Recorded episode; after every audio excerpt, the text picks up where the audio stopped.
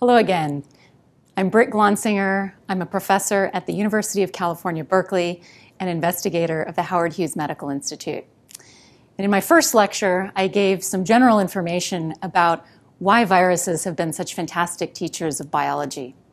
And in this lecture, I'm going to go into some more specifics on research from my own lab about how herpes viral infection alters the gene expression landscape of host cells and how we can use these viruses as tools to better understand gene regulation in mammals.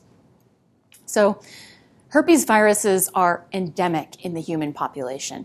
Nearly every single human is infected with at least one, and often more than one type of herpes that they start acquiring relatively early in life. Now, we're not the only ones infected with herpes. It's estimated that probably most vertebrates have at least one herpes virus associated with them. And we now know that even invertebrates like oysters and coral can have herpes viruses. Now, these are not the same herpes viruses as that, those that infect humans. Herpes viruses are very species specific. But nonetheless, it should give you the sense that herpes viruses are really widespread on the planet. And they're also really ancient. It's estimated that these viruses have been around and evolving for close to 200 million years. And that's one of the reasons why we think that they make excellent tools to understand virus host interactions. Now, the fact that most humans are infected with at least one herpes virus might sound alarming, except for the observation that in the majority of these cases, the infections are pretty much asymptomatic or produce only mild disease. And that's because your immune system does an excellent job of keeping them at bay. However, under conditions where immune surveillance is impaired, herpes viruses can be devastating. So, this can occur, for example, in the elderly as immune surveillance begins to wane. Individuals can have herpes viral reactivations, for example, that cause shingles. Or when a neonate is infected with a herpes virus. These types of congenital infections that occur when an immune system is not yet fully developed can cause extremely serious lifelong diseases. Or when an individual has another disease or disorder that causes immune suppression, for example, HIV and AIDS. Under these circumstances, herpes viruses are real killers. My lab studies a subfamily of herpes viruses called gamma herpes viruses. These are illustrated in this picture here. They have two human virus members, Epstein Barr virus and Kaposi sarcoma associated herpes virus, or KSHV. Both of these viruses cause human cancers. They can cause types of B cell cancer, and KSHV is the etiologic agent of the main AIDS defining illness of the 1980s, Kaposi sarcoma. KSHV also remains a very common cause of cancer in areas of sub Saharan Africa, one of the dominant causes of cancer in this area, due to the huge HIV endemicity there. So, any herpes virus infection begins with the virus needing to deposit its double stranded DNA genome into the nucleus. Generally, these viruses are not integrating into the host genome like a retrovirus does but instead the genome is being circularized into what's called an episome and tethered to the host chromatin. In this state, they're relatively quiescent. This is a state called latency. And their ability to exist in this quiescent state is the reason why, if you're infected with a herpes virus, even early in life, you will never clear that virus. That's because this quiescent state is basically immunologically silent. Your immune system doesn't know the virus is there, so it doesn't know which cells to eliminate. Now, in this quiescent state, the virus is not actively replicating. So, in order for it to spread between cells or between hosts, it needs to reactivate from this latent state and engage in active or lytic replication. This is the phase of the viral life cycle when there are dramatic changes to the host gene expression environment as the virus is commandeering and manipulating and hijacking host machinery to get its own genes expressed and its genome replicated so that it can produce progeny virions that will go on and spread to neighboring cells. It's this phase of the viral life cycle that my lab is focused on, and in understanding what are some of these dramatic changes and how can we use them to understand gene regulation in human cells. Turns out that early on we showed that one of the relatively dramatic changes that is happening during lytic gamma herpes virus infection is that there's widespread depletion of messenger RNA, largely from the cytoplasm of these cells. Something like 60 to 80% of messages are depleted during lytic gamma herpes virus infection. And this is carried out by a virally encoded nuclease that in KSHV is called SOX. SOX is a factor that plays a number of important roles in the context of the viral life cycle, and its RNA degra- degradation activity is important for helping the virus maintain its normal gene expression cascade and escape the immune system and replicate in the context of an in vivo host. And for these and other reasons, we've been really interested in understanding how SOX recognizes its targets and how we can use that information to study gene regulation. And so my talk here will be broken into two sections. The first is detailing our efforts to understand this initial targeting event. How does a viral nuclease target such a breadth of RNAs? And in the second part of my talk, we're going to take a step back and say, how do we use this information, this nuclease as a tool to better understand how cells sense and respond to large changes in messenger RNA abundance? So, when thinking about SOX targeting, we were faced with somewhat of a paradox. We knew that the majority of messenger RNAs in a cell could be targeted by this nuclease. Yet, we also knew that targeting seemed to occur at specific sites. And contrary to what one might expect for a nuclease that targets many RNAs, you might think that the sites that it would recognize are relatively simple, maybe a preferred dinucleotide, for example. But this is not the case at all. When we mapped targeting sites on individual reporter RNAs for SOX, we required a pretty large amount of sequence context 25 nucleotides to sometimes 100 or more nucleotides that we had to insert into a new location in the RNA to direct SOX cleavage there.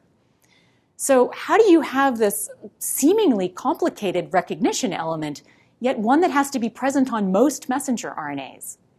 The other unusual feature is that, well, it wasn't recognizing an RNA based on relative position to a landmark feature like cleaving next to the 5' cap or at a splice junction or near a termination codon.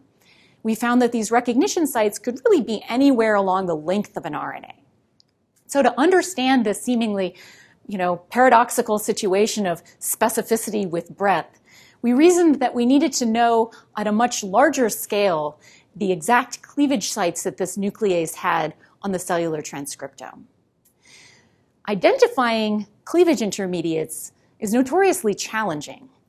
And that's because, as I mentioned in my first talk, RNAs are protected at either end by a cap and a poly A tail. And once these are removed, RNAs are very rapidly degraded by host exonucleases like XRN1. So if you're trying to trap a cleavage intermediate, say that SOX is generating, as soon as that intermediate is, gen- is generated, these host exonucleases are going to chew up that intermediate, so it's going to be hard to see that initial cleavage event. However, we had known from our previous research that XRN1 played a really important role in getting rid of this 3' fragment that is generated upon SOX cleavage. So we found that if we deleted XRN1 or depleted it from cells, we could stabilize this degradation intermediate and then identify these cleavage intermediates that represented the initial cleavage event genome wide using a technique called parallel analysis of RNA-ends or PAIR-seq. In doing this analysis and then asking, are there similarities in the sequences surrounding all of these cleavage sites? What we found is that while it's true that the cleavage sites seem to be relatively large, that they're anchored not by a strong, complicated sequence consensus, but instead by a few anchor residues. And I'm going to highlight a couple of these anchor residues that we now know to be quite important for targeting. The first is a stretch of adenosines that is just upstream of the cleavage site. And our analysis of the folding prediction of RNA or surrounding this site suggested that these adenosines needed to be unpaired, so not sort of in a base paired configuration. And the second was that right at the cleavage site, we could usually see nucleotides that were C's or T's or sometimes A's, but there was never a G there. And so it suggested to us that there was probably a combination of sequence and structure that went into recognition by this viral nuclease. So the first thing that we did is we took one of these RNAs that we had identified from our PairSeq analysis in cells. It's an RNA called LIMD1 that we knew had a really robust SOX targeting site. And we used inline probing to determine the structure of this RNA. And what we found was that indeed, as the predictions had suggested, this stretch of A's, which I've circled here, is indeed in this loop region, so unpaired. And just to orient you, the cut site here is a couple of nucleotides downstream from that.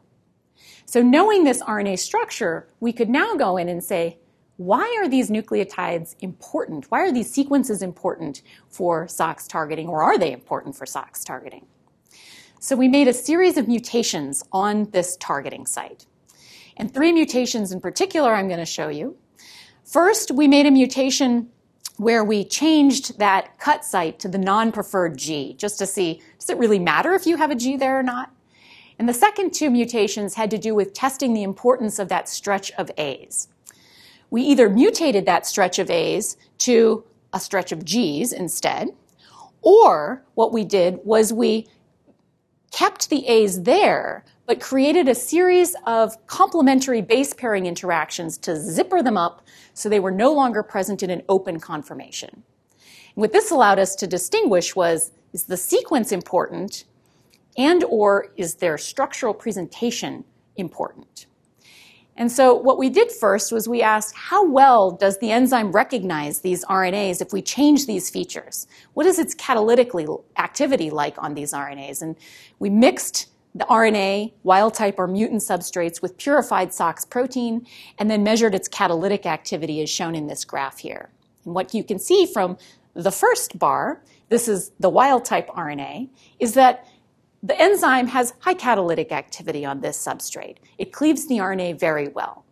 However, for each of the mutants that we made, there was a significant impairment in SOX's catalytic activity on these RNAs, indicating that indeed these sequence features that we had pulled out of the sequence analysis are key to the viral nuclease recognition.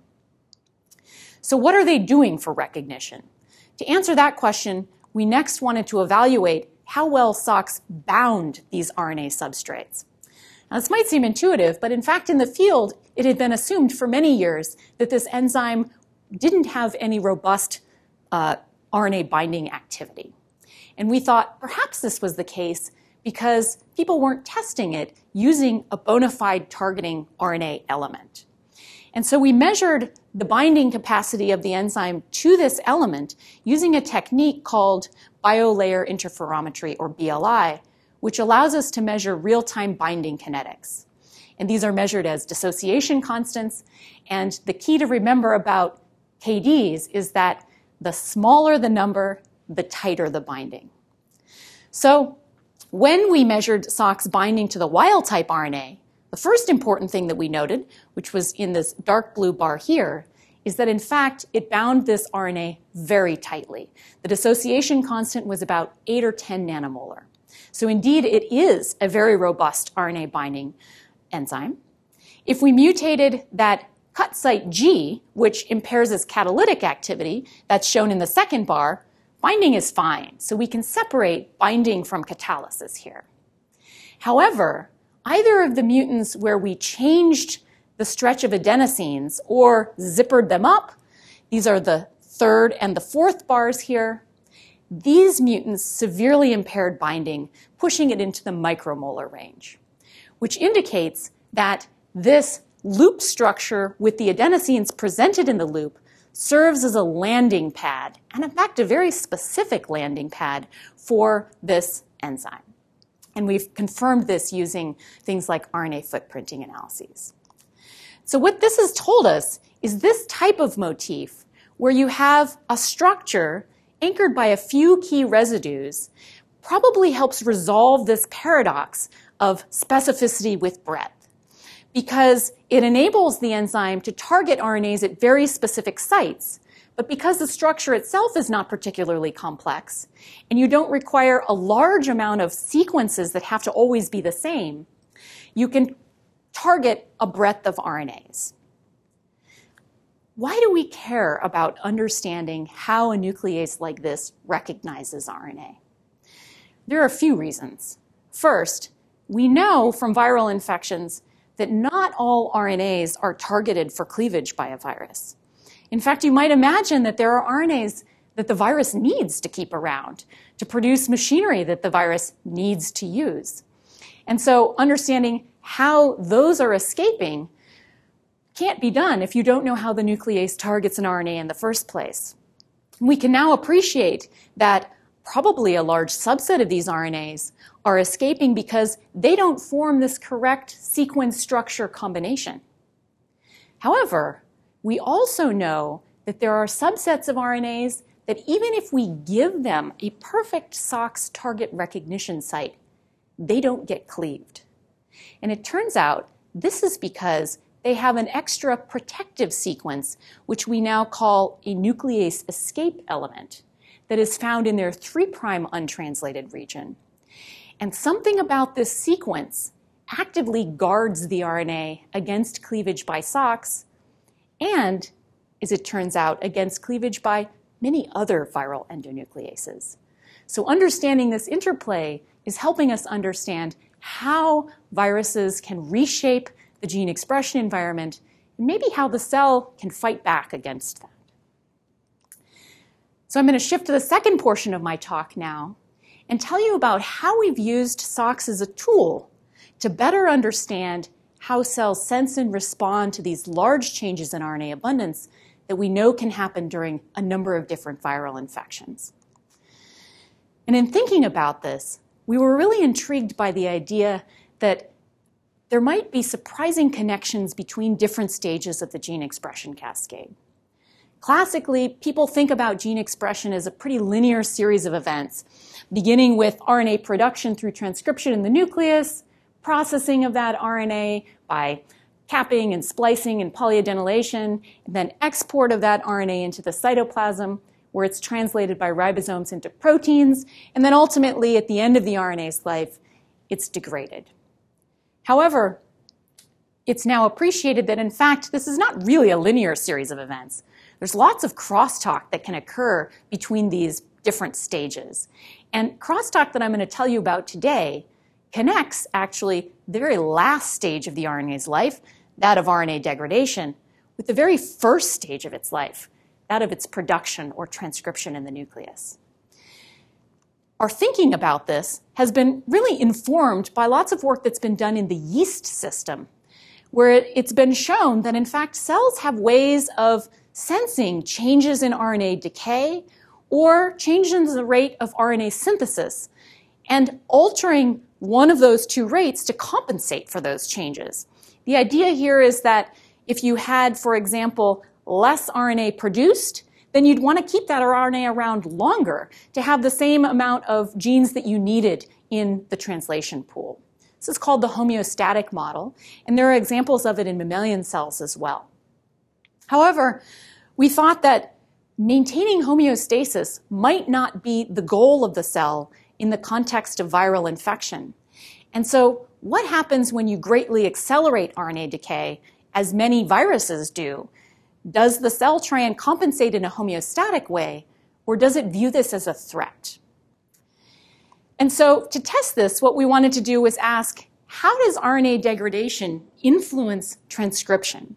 And we could do this just by expressing these viral nucleases. So, an experiment that I'm going to show you here is one in which we take cells and we transfect them with an empty vector or a vector encoding a viral endonuclease like SOX, or another one, VHS, which is from herpes simplex virus, also broadly cleaves RNA but is not related to uh, the SOX nuclease, or a catalytically dead version of SOX. And then we measure transcription in these cells either by looking at nascent RNA production using a technique called 4-thiouridine labeling or 4SU, which is shown in this experiment, or by measuring occupancy of RNA polymerase at host promoters. This is called RNA Pol2 chip, and I'm going to show you that in some later experiments. So, what you should notice from this first experiment, though, is that when we add SOX or VHS to cells that drives RNA degradation, and we measure RNA synthesis, we can see that in these cells, RNA synthesis is greatly reduced. This relies on the catalytic activity of the enzyme because we don't see impaired RNA synthesis if we add a catalytically dead version of the SOX gene to these cells. So this suggests that eliciting widespread RNA decay in the cytoplasm does something to greatly reduce transcription in the nucleus. How might this happen? We thought of a couple of different possibilities here, which are not mutually exclusive. One is that you could envision a scenario where cleavage of particular RNAs matter. For example, RNAs that themselves are involved in transcriptional regulation or transcriptional control, you get rid of those they can't be translated into protein. If the protein that's already around in the cell is labile and gets degraded, then it's just its levels fall and you impair transcription. A second model is that cells have some way of actually sensing or detecting the active degradation of RNAs in general, the depletion of the messenger RNA pool. And here, just cleavage of the RNA, as the viral enzyme is doing, might not be sufficient. You might need to actually have degradation of the RNA, which we know is carried out by the basal cellular enzymes. So we could distinguish between these possibilities in the case where we're just expressing the viral nuclease by depleting these cellular enzymes from cells and asking what happens. And what I'm going to show you is that in these experiments, it appears that there's evidence for cellular sensing of overall rates of decay. We've done a number of experiments to test this, and I'm just going to show you one for simplicity. In this experiment, what we're doing is we're asking what happens to RNA polymerase II occupancy in cells when we express SOX, and then when we prevent those, degrad- those cleaved fragments from being degraded by getting rid of the cellular exonuclease XRN1 using siRNAs. And so what you can see here is that when we express SOX in cells that have XRN1, so the RNA fragments are efficiently degraded, there is a decrease in RNA Pol2 occupancy at promoters, as I'd shown you previously using RNA synthesis experiments. And so this is reflective of the fact that RNA decay causes transcriptional repression. We don't see that decrease if we use the catalytically inactive version, which is shown in the white bar next to it. However, in SOX expressing cells, if now we get rid of XRN1, so the fragments are no longer degraded, now RNA polymerase II occupancy remains high at this representative promoter, suggesting that it's relying on the degradation of the already inactivated fragment that's happening in cells uh, in order to send this signal from the cytoplasm to the nucleus.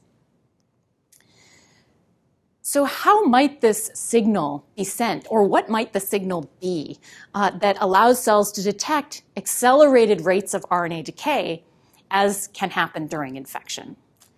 Well, in thinking about this, we reasoned that RNAs, of course, are not naked in a cell. They're coated by lots of RNA binding proteins. And that as you vision what's happening with an RNA as it's being degraded, well, one of the things is that these RNA binding proteins are getting released from that RNA. And we know that many of the RNA binding proteins themselves are shuttling proteins. They can move in between the nucleus and the cytoplasm because, of course, RNA itself starts out in one compartment and usually ends up in the other. And so you could envision that under a scenario where you start to have lots of RNA decay, the release of RNA binding proteins is such that you have many more unbound proteins than bound proteins to RNA, and that these proteins may start to differentially shuttle between the two compartments, sending a signal from the cytoplasm to the nucleus. To test this hypothesis, we set out to chart the scale of protein redistribution in cells that occurs in response to RNA degradation. And to do this, we partnered with Ileana Krista's lab at Princeton University because they're experts in measuring protein abundance by mass spectrometry, also in the context of herpes viral infection. The basic experimental setup here was to take cells in which we were expressing empty vectors, or as a control, our wild type SOX nuclease, shown in green here, or a catalytically dead version of the nuclease, shown in yellow.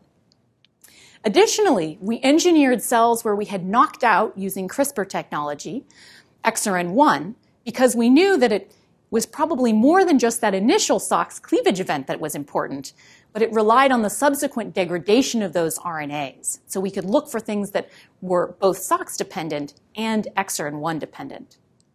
For each of these samples, we separated the cells into the nuclear fraction and the cytoplasmic fraction, extracted proteins from both of those fractions, and labeled them using isobaric tags called tandem mass tags. These are tags that can be identified during the process of mass spectrometry. So then we could measure protein abundance in both of these compartments.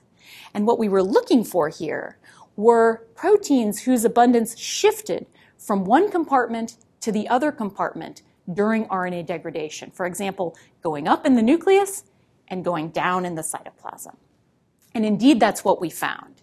So if you look at this heat map here that's shown in blue, the center bar shows what's happening during cells in the context of cells expressing this viral nuclease.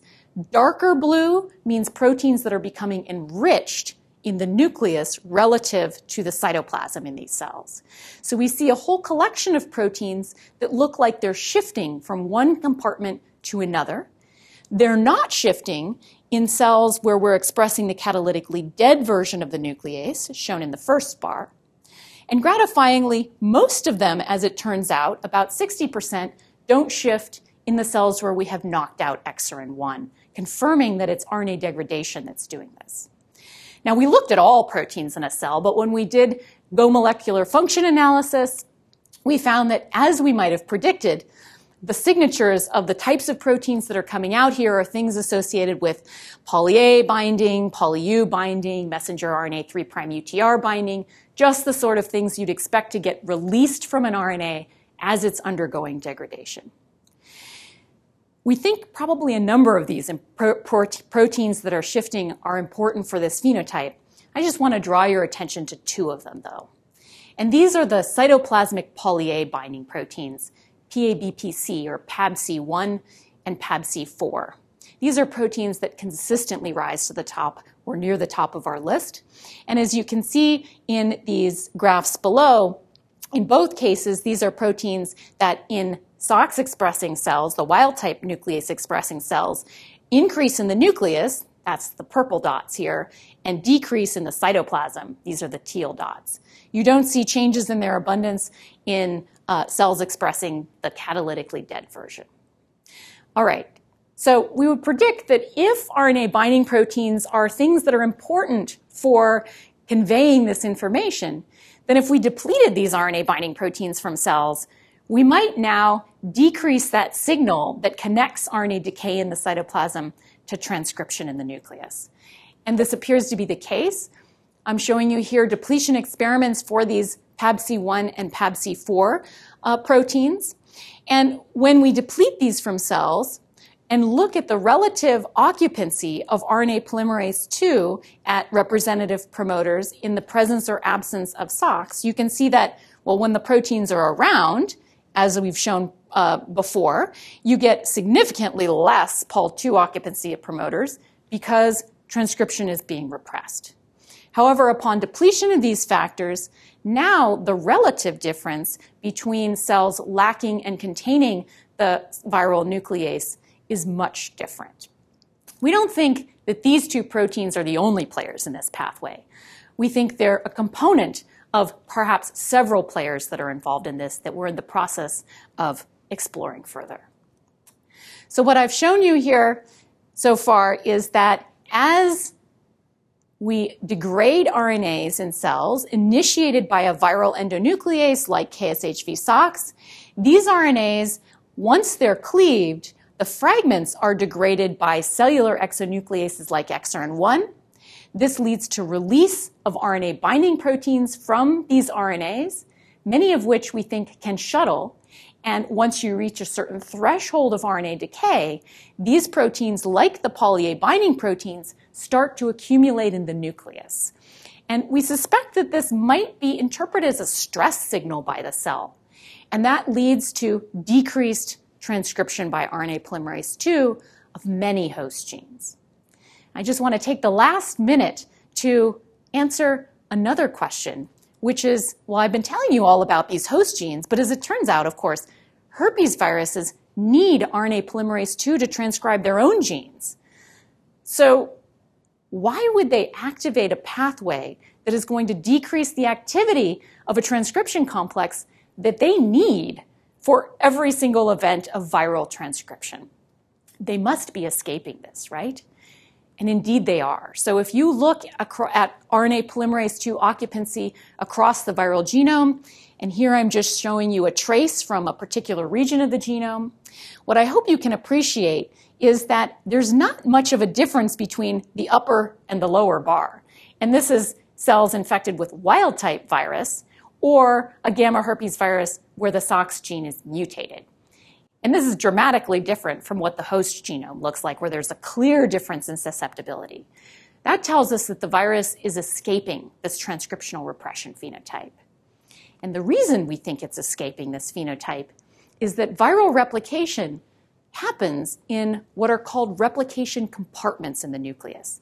These are not membrane bound, but they are local concentrations of factors that the virus needs to express its genes and to replicate its genome. And these replication factors, we think, form a protective environment for the virus to do things outside of uh, regulation by the host. And in fact, in these replication compartments, if we put a promoter that is not from the virus onto the viral genome, it escapes transcriptional repression. Conversely, if we take one of the viral promoters outside of the virus and outside of the replication compartment and insert it into the host cell's genome, it now becomes repressed just like the host genome is. So we think that these compartments are the mechanism by which the virus is able to activate this transcription repression pathway that decreases host transcription, but the virus is able to now use that polymerase for its own purposes. Okay, so in general, what I've shown you during this lecture is that viruses like gamma herpes viruses are able to dramatically reshape the gene expression environment of a host cell during infection. And they do this, one way that they do this at least, is through encoding a nuclease like the SOX endonuclease that I told you today, which is able to target a broad set of RNAs in a cell, but with a high degree of specificity, using a combination of sequence and structure to make up its targeting element on these RNAs. Once this enzyme cleaves these RNAs, these inactivated fragments are now fed into the cellular basal RNA decay pathway and cleared by an enzyme called exerin-1, and during the process of exerin-1 chewing up these fragments, proteins are released from the RNA. Some of these proteins start to traffic into the nucleus, and we think this is interpreted as some sort of a stress signal leading to broadly re- reduced transcription of host genes. But the virus is able to escape this through the formation of these replication compartments in the nucleus that allow it to concentrate the polymerase in a cell and transcribe viral genes. All right, I'll end there by acknowledging generous funding from a number of sources that has contributed to these projects that are ongoing in my lab. And I'd also like to thank all current and past members of the Glonsinger Lab that have contributed broadly to the experiments that I showed you today, and individual members named here who have contributed to specific experiments that I showed in this lecture. Thank you very much for listening.